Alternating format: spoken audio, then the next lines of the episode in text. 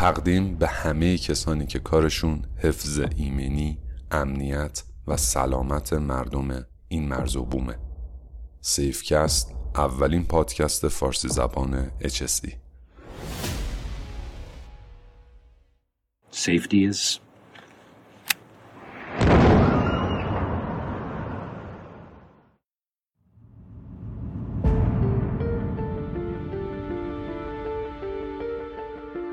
حوادث شاید بعد از یه مدت برای کسایی که عزیزی رو توش از دست ندادن عادی بشه. اما داغ عزیز همیشه روی دل تموم بازمانده ها میمونه و با هر بار شنیده شدن اسم اون حادثه یک بار دیگه اونها رو می‌کشه. به خاطر همین حادثه توی یک لحظه چندین قربانی می‌گیره ولی اسم و یاد اون حادثه سالها قربانی می‌گیره. این قسمت رو تقدیم می‌کنیم به همه بازماندگان حادثه کلینیک سینا.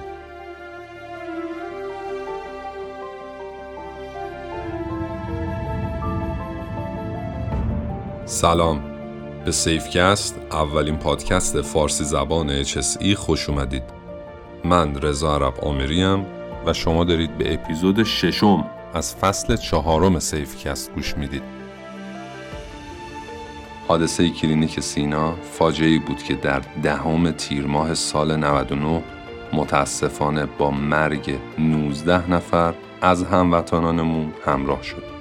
توی قسمت قبل روایتی از حادثه کلینیک سینا داشتیم و درباره خروج اضطراری، وضعیت صحنه حادثه، روند امداد و نجات، نکات نگهداری از کپسول های اکسیژن، خطاهای انسانی در محیط های بیمارستانی فرضیات حادثه و مقصران شناخته شده در دادگاه نهایی صحبت کردیم. توی این اپیزود قصد داریم که درباره تحلیل علل شروع و گسترش حادثه کلینیک سینا صحبت کنیم. پس اگه هنوز قسمت قبلی رو نشنیدید همینجا شنیدن این اپیزود رو متوقف کنید و به سراغ اپیزود قبلی برید.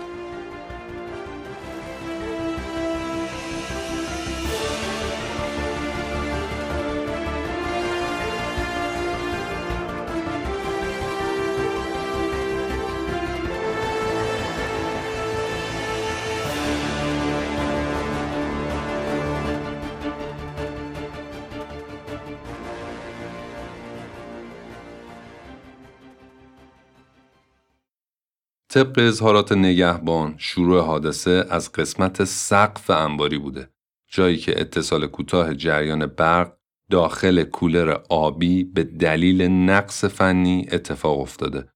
این کولر توی زل شمالی انباری محل دپوی ملزومات بهداشتی بوده و جایی که محل نگهداری اون بوده تعداد زیادی سیلندر اکسیژن، لباسای یک بار مصرف ملزومات تصویربرداری و اتاق عمل وجود داشته.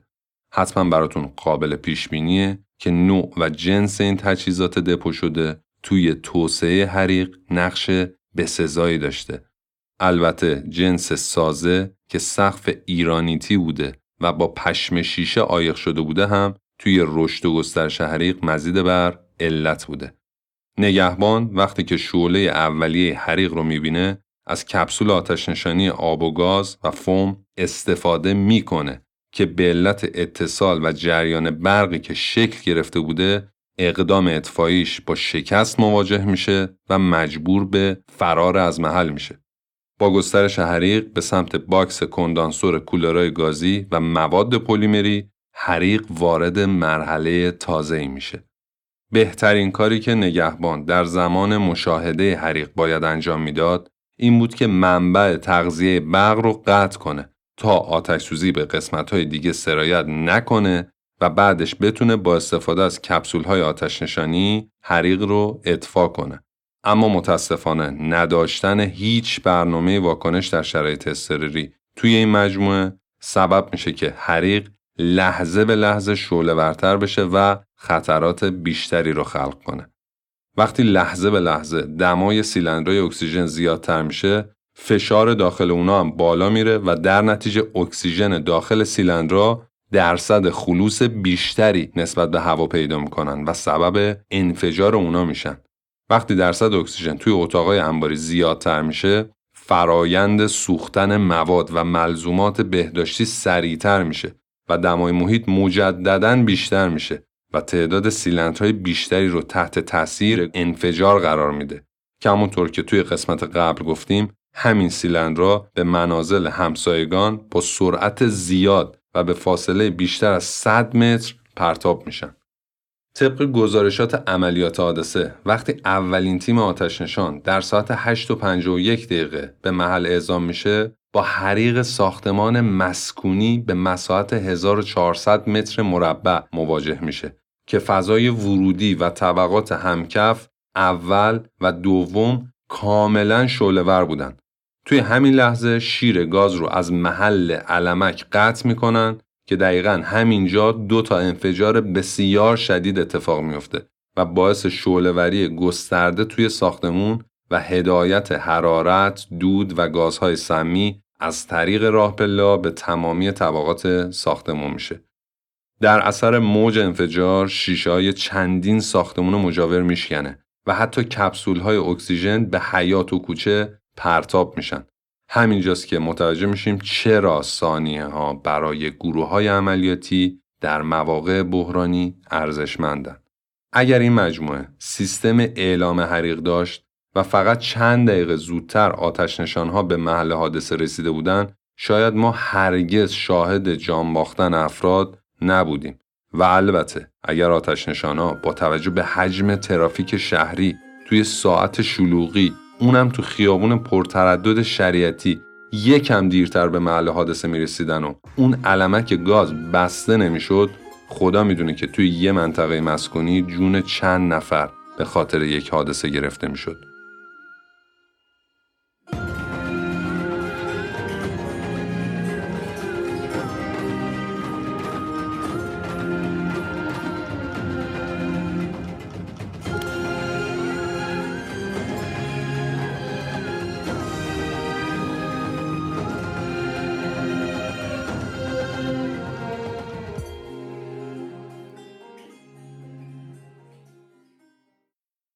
تیم آتش نشانی با توجه به اینکه تنها راه ورودی به ساختمان از زل جنوبی بوده و حجم بالایی از شعله به دلیل دپوی تعداد زیاد سیلند در کنار درب ورودی وجود داشته و البته به خاطر وجود تعداد زیاد محبوسین درخواست نیروی کمکی می‌کنه و برای تأمین آب لازم از تاکتیک ترکیبی یعنی تهاجمی و تدافعی استفاده می‌کنه.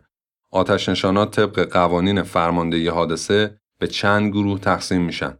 گروه اول به صورت تهاجمی گسترش حریق توی های مجاور رو کنترل می‌کنه. گروه دوم برای اطفاء حریق های مجاور و روبرو که تحت تاثیر دمای حریق اولیه بودن اقدام می‌کنند و به علت وجود تعداد زیاد محبوس شده توی طبقات بالا از های مجاور زل شرقی و غربی به پشت بوم ساختمون کلینیک مراجعه می‌کنن.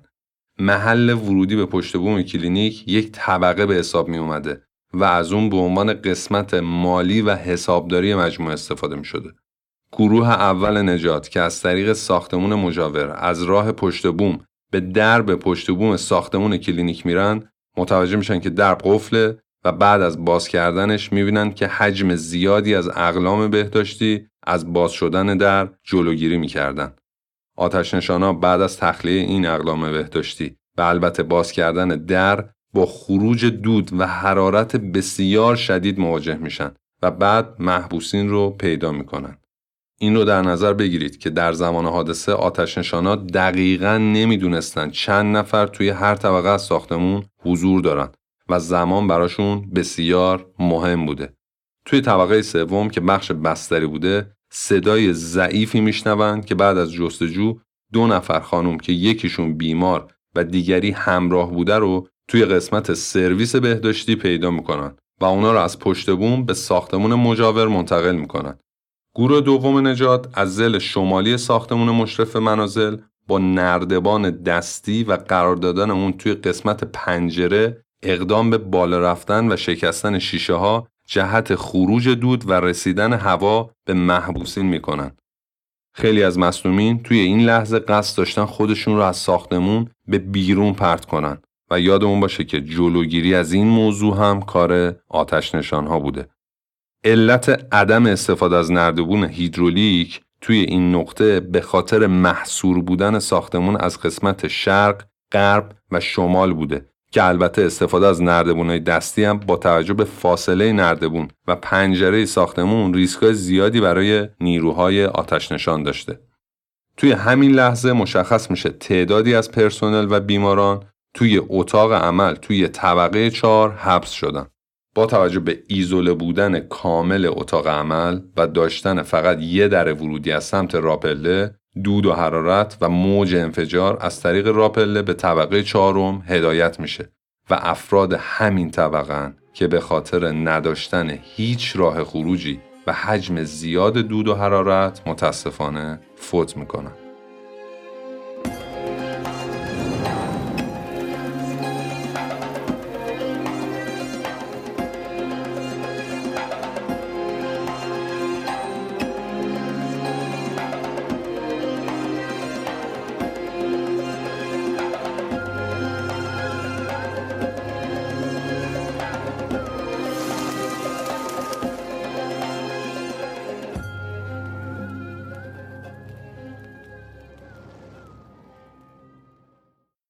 توی این قسمت ناصر رهبر به همون اضافه میشه تا از نظر کارشناس رسمی دادگستری به این حادثه نگاه کنیم و جنبه های مختلف اون رو تشریح کنیم.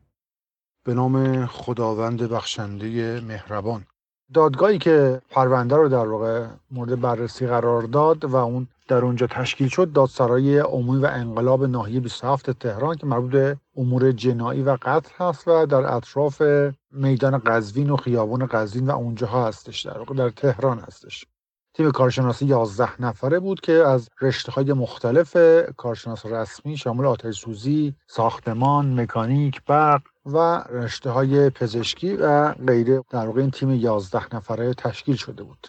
ساختمان تقریبا پنج طبقه روی همکف و با یک زیرزمین بود که طبقه بامش رو به صورت غیر مجاز نیم طبقه اداری اجرا کرده بودند و بخشیش هم به صورت انبار استفاده می‌شد طبقه چهار مرکز جراحی محدود بود که همه پنجره ها با پانل های گچی بسته شده بود که یک اتاق مناسب برای جراحی های در واقع محدود باشه. طبقه سوم هم مرکز جراحی محدود بود. همه پنجره هاش به طور کامل همه ساختمون پنجره هاش برای بحث بهداشتی و جلوگیری از ورود هر نوع آلودگی و آلاینده به ساختمان بسته شده بود.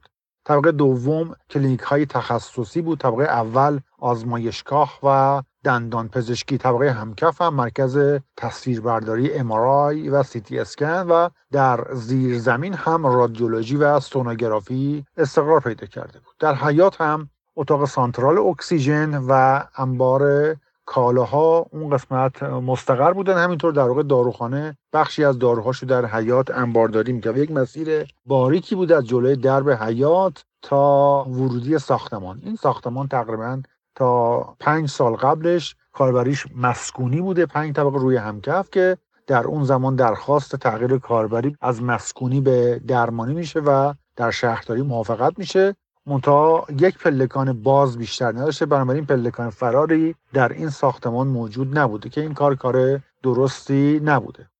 اقداماتی که معمولا تیم های کارشناسی رسمی دادگستری تو این جور آتش ها انجام میدن یکی بررسی اطلاعات پرونده دادگاه هست بررسی صحنه آتش سوزی بررسی عکس ها و فیلم هایی که قبل از آتش سوزی تهیه شده و یا در لحظات اولیه توسط شاهدان یا حتی تیم های تهیه شده. بررسی اظهارات شاهدان افراد مسئول وکیل طرفین و مطالعه اسنادی که توسط طرفین به تیم کارشناسی ارائه میشه که یا برخی از این در واقع صحبت ها و استماع اظهارات در محل سانحه انجام میشه یا اینکه برخی از اونها در یک ساختمانی در یک جای جلسه برگزار میشه و در جلسات این تبادل نظر و اظهاریه ها شنیده میشه. بحث دیگه کاری که انجام میدن کارشناسان انطباق شرایط ساختمان با مقررات ملی ساختمان هست و عملکرد افراد با رویه های استاندارد هستش. همینطور مطالعه قوانین و آینامه های مرتبط که آیا در این ساختمان با چه کیفیت و کمیتی بهش توجه شده و اجرا شده و در نهایت خود تیم کارشناسی جلسات فنی رو برگزار می‌کنه تا یک نتایج یک نواختی برسن و گزارش نهایی تنظیم بشه و تحویل دادگاه بشه.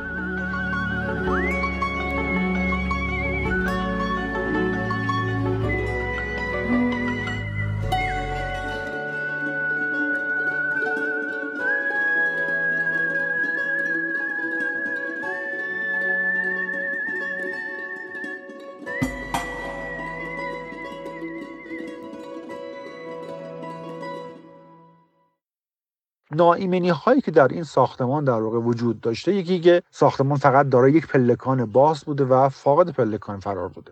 پایانکار این ملک مسکونی بوده و پنج سال قبل به درمانی تعویض شده و دستور عملهایی رو که سازمان آتششانی تهران برای این ملک صادر کرده و به دفعات پیگیری کرده که اون رو اجرا بکنند این مرکز درمانی به دفعات سر باز زده و اون رو اجرا نکرده. همینطور در واقع تغییر کاربری در مرحله اولیه برای برخی از قسمت های مرکز درمانی بوده و این مرکز درمانی که از پزشکان متعدد اونجا کار می‌کردن برای افزایش کاربری ها و خدمات درمانی که اونجا انجام می‌دادن برای هر محله رفتن و مجوزهای بعدی رو توی همون ساختمون با لابیگری هایی که انجام دادن دریافت کردن.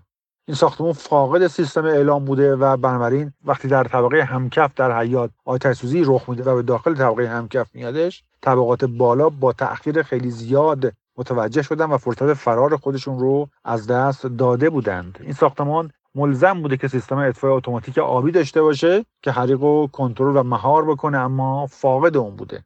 در راه پله ها fire متصل با آب شهری اجرا شده بوده و همینطور تعدادی خاموش کننده دستی بوده اونجا که از هیچ کدوم از اینها استفاده نشده. درب ورودی به هر واحد در طبقات شیشه سکوریت بوده که قاعدتا چون که gas proof نیستش به راحتی تونسته دود و حرارت به داخل هر واحد سرایت بکنه. سازه بتونی بوده و از این جهت در واقع نقطه مثبت محسوب میشه. تمام پنجره ها برای ایزوله سازی بهداشتی مسدود بوده. بنابراین افراد در داخل واحد گیر کرده بودن. اونجا حرارت زیاد میشه آتش زیاد میشه و هیچ مسیری برای تهویه نداشتن هیچ مسیری برای فرار نداشتن و عملا اونجا گیر کرده بودند. همینطور در حیات به صورت غیر مجاز اتاق سانترال برای اکسیژن ها در واقع مستقر شده بوده. و 50 عدد یا دستگاه سیلندر اکسیژن با فشار 150 بار در حیات قرار داشته که این خودش یک مکان خطرناک برای این کار محسوب میشه چون در کنار مسیر فرار ساختمان مستقر بوده.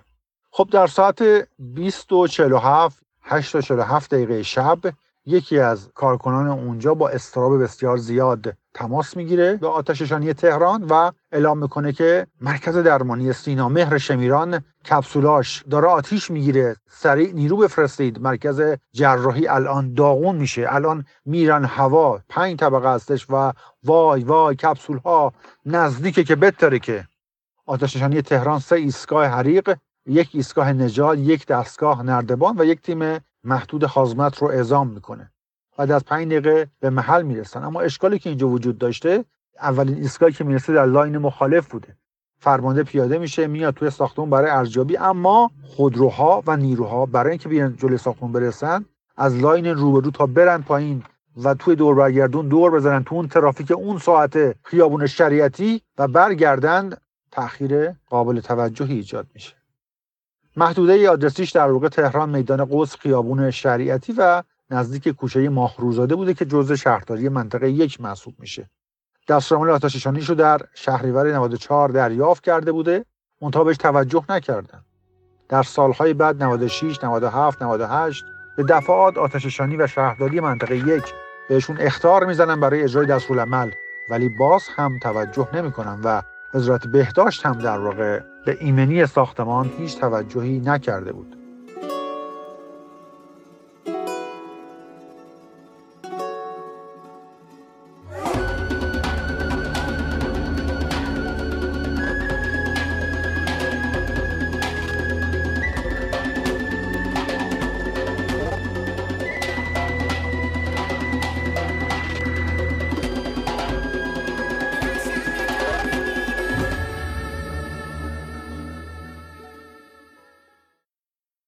شروع آتش سوزی در طبقه همکف و محوطه بود. قسمت سقف انبار کالا به علت اتصالات برقی چون ساختمون در واقع برای مسکونی ساخته شده بود و تحمل در واقع این همه بار دستگاه های مختلف تجهیزات پزشکی رو نداشته و بنابراین دچار فرسودگی میشه مصرف بیش از توان سیمکشی. در برق سقف اتاقک انبار اتصالی رخ میده و در نتیجه جرقه هاش میریزن روی کالاهای دپو شده که کالاهای معمولا کالای قابل اشتعالی هم از کالای بهداشتی درمانی. و اونجا آتش سوزی شروع میشه و اونجا هیچ دتکتوری نداره و معمولا در فضای بسته کسی توجه هم به این چیزا نمی‌کنه. خب با توجه عدم وجود دتکتور آتش سوزی توسعه پیدا می‌کنه زیاد میشه و حرارت اون به اتاق مجاورش که اتاق سانترال اکسیژن بوده می‌رسه و در اثر افزایش دمای محیطی اکسیژن از اتصالات نشت می‌کنه. وقتی که اکسیژن محیط افزایش پیدا بکنه قاعدتا شدت آتش سوزی و دمای آتش سوزی هم افزایش پیدا می‌کنه. در نتیجه دمای محیط به شدت میره بالا و اکسیژن ها شروع می‌کنن در واقع داغ شدن. تقریبا تو این مراحل بوده که چند نفری متوجه آتش سوزی داخل انبار حیات میشن و دیگران رو اطلاع میدن و به آتششانی هم اطلاع داده میشه. منتها در اطفاع عملا کار مؤثری انجام نشده. با افزایش زمان آتش سوزی سیلندرها کم کم توانشون توان بدنه سیلندرها خارج میشه و سیلندرها شروع می‌کنن به منفجر شدن و ارتفاع شعله زیادتر میشه و این دود و حرارت سنگین از طریق ورودی میاد داخل پلکان و از اونجا از طریق پلکان و آسانسور به راحتی و به سرعت به طبقات بالاتر سرایت می‌کنه. در نتیجه افراد در داخل واحدهاشون محبوس میشن. هنوز تو این محله خیلی از افراد سالم بودن منتها آتش سوزی رو جدی نمی‌گیرن. یکی اینکه داخل محیط های بسته بودن و دیر متوجه میشن و دوم که وقتی هم که متوجه میشن تصورشون این بوده که یک کسی آتیش رو خاموش می‌کنه آتششانی هم که آژیرش داره به صدا در میاد از دور و بنابراین توانایی اطفاء وجود داره و مشکل خاصی نیست. به کارشون ادامه میدن. که متاسفانه البته نمی‌تونند نجات پیدا بکنند و 19 نفر کشته میشند. تخلفاتی که در این ساختمان کاملا وجود داشته و مشاهده شده یکیش تغییر کاربری مسکونی به درمانی بدون تأمین الزامات لازم و کافی بوده. دوم افزایش تنوع خدمات درمانی در طول سالهای مختلف در نتیجه افزایش کاربری ها و تجهیزات و جمعیت که مردم که تو این ساختمون تردد می‌کردند و کادر درمانی که می‌خواستن به مردم خدمات بدن در ساختمون. تخلف سوم اضافه کردن نورگیر به فضای درمانی. خب این هم در واقع یکی از تخلفاتی که در توسعه آتش اهمیت داره و مؤثر بوده. آیتم چهارم استفاده از حیات برای انبار اتاق سانترال و بخشی از انبار داروخانه. آیتم پنجم طبقه اضافی خلاف در پشت بام. آیتم ششم کاربرد مصالح قابل اشتغال در نازککاری و مشارکت این مصالح در توسعه آتش سوزی هفتم ضعف سیستم برقی که طراحی اون برای مسکونی بوده و پس از تغییر کاربری باید به چندین دستگاه پرمصرف برقی برق رسانی می‌کرده که چنین توانی رو در واقع به اندازه کافی نداشته و در طول مدت زمان دچار ضعف میشه. ردیف بعدی عدم توانایی افراد و پرسنل در استفاده از خاموش کننده ها و فایرهوزیل برای اطفای آتش سوزی بوده. یعنی افراد خودشون رو برای این شرایط به هیچ وجه آماده نکرده بودند و این خب برای ساختمونی که همه افراد اون تحصیل کرده هستن و چنین بی‌توجهی در طول یک دوره زمانی چهار پنج سال روی داده نشون میده که عدم توجه در فرهنگ ما در واقع یک بخش عادی محسوب میشه و آسیباش کاملا جدی هستش.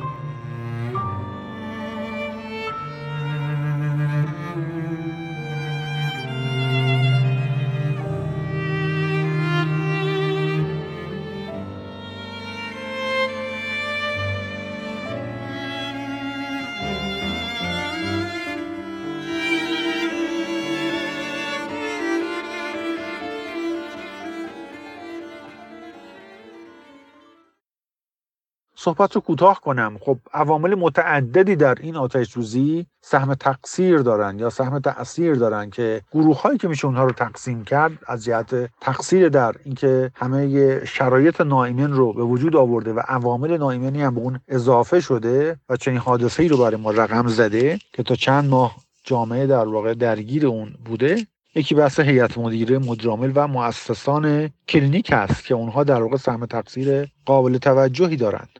پرسنل فنی کلینیک است که به دستورالعمل‌ها بی توجه بودند.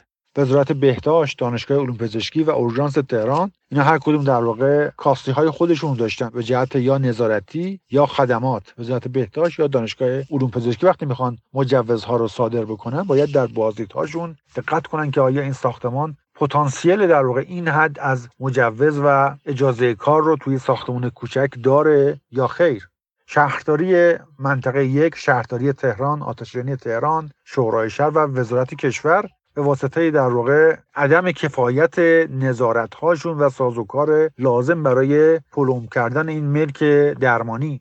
شرکت های بیمه که بیمه گر که بیمه می‌کنن ولی ارزیابی ریسک لازم رو در ابتدای کار انجام نمیدن و وقتی می‌بینن که ساختمان ریسک غیر عادی بالا داره کماکان برای بحث رقابت و از دست ندادن مشتری و پول مربوطه اقدام به ایمنی می‌کنن که ریسک رو در ساختمان در واقع کاهش نخواهد داد همینطور وزارت راه و شهرسازی، سازمان ملی استاندارد و وزارت کار سهم تقصیرهای خودشون رو دارن به جهت عدم نظارتهای کافی بر این شرایط. امیدوارم که این صحبت های کوتاه برای در واقع افزایش ذهنیت ایمنی شما موثر و کارایی لازم رو داشته باشه.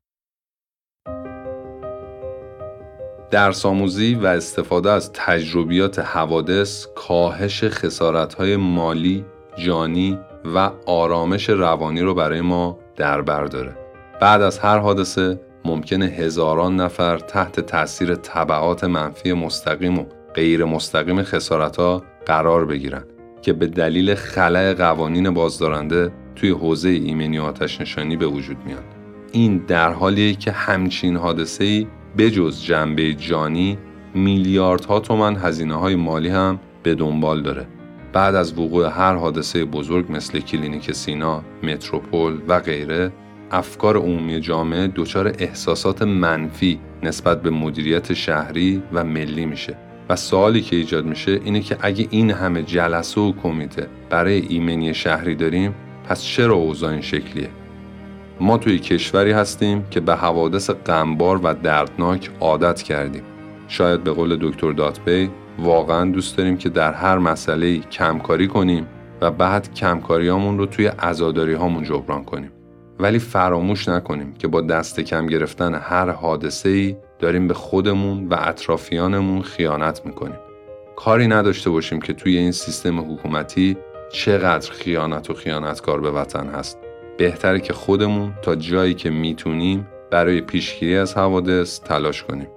با اوضاع پیچیده که ما داریم با تجهیزات و ساختمون های فرسوده ای که داریم و البته با فرهنگ ضعیفی که توی ایمنی داریم حوادث هیچ وقت تمومی ندارن و مثل آتیش زیر خاکسترن. و فقط منتظر یک جرقه برای شعله ور شدنن.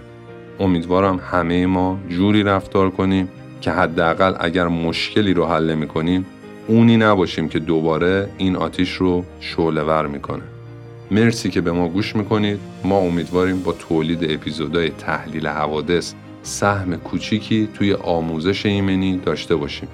شما هم با به اشتراک گذاشتن اپیزودهای محبوبتون و معرفیشون به بقیه در کنار ما باشید